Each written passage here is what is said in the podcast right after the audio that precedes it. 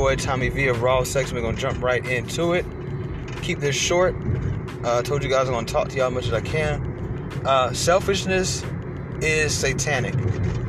Selfishness is pretty much usually rooted in the mentality of I gotta do for me, and I come first, not God's will, and not my faith in God that He would do something. So you would jump a line or take a shortcut on a certain situation so you can get more things for yourself. Whereas somebody who has faith in God uh, understands that he's gonna or he slash she is still gonna get theirs regardless. So I can wait. And I can even let this person go in front of me since they seem to be in such a rush. I don't know what they're going through. You see what I'm saying? Not to mention, you living off of God's will, not your own. So that's the ultimate, simplest breakdown of how selfishness is satanic.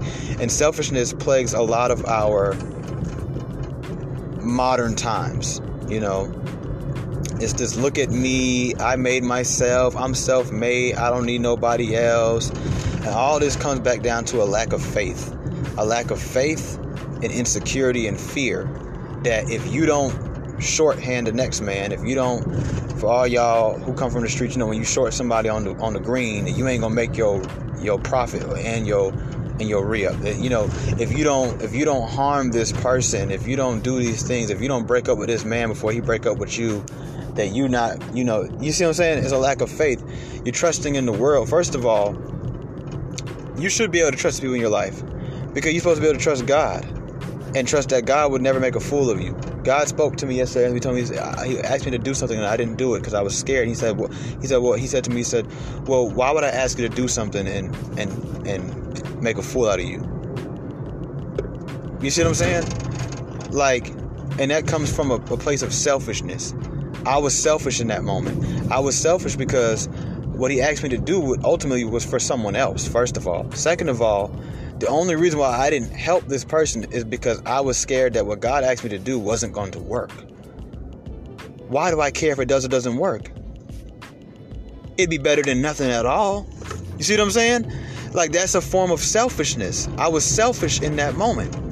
I, I, I thought about me. I don't want to be embarrassed, God. I don't want to look bad, God. I don't I don't want to walk away feeling discouraged that you know, I can't do these things that you ask me to do, God. I don't want to feel small, God. Me, me, me, me, me. So even in our Christian walk, even us Christians, Israelites, all of us, we feel like we are, it's about us. It's not about you. And what's crazy is the less you put yourself, the more God will do for you. He says he exalts the humble, right?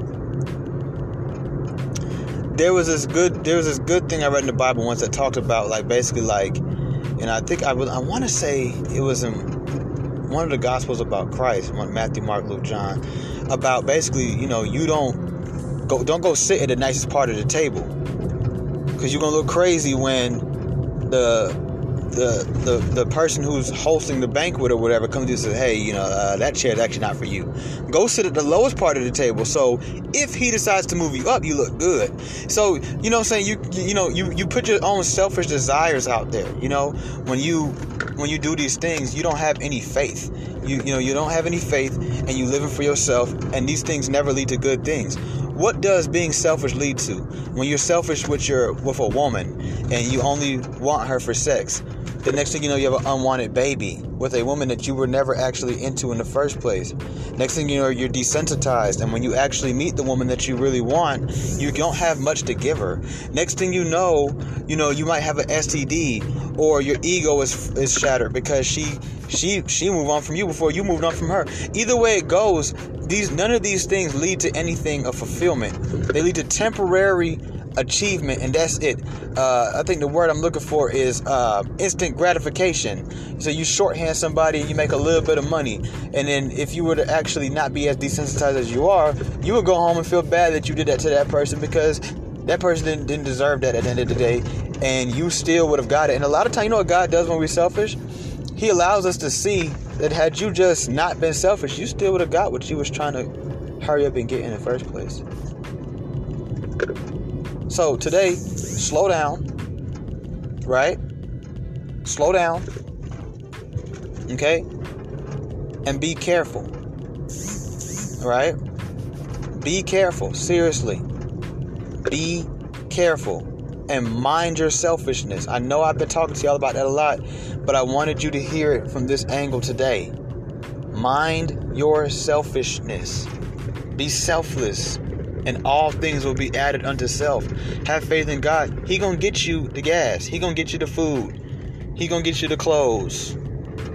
He gonna get you the money. He gonna get you right with your people. He gonna restore what needs to be restored. Live for His will, not yours. You, you can always ask for things. He's our Father. You know, Jehovah Jireh. He's the provider. Wait, what? I'm not. Hey, y'all, hold on for a second. All right, well, you know? I'm gonna go. It's your boy Tommy V of Raw Sex, and I'm out. I hope this was useful for whoever needed to hear it. Thank you.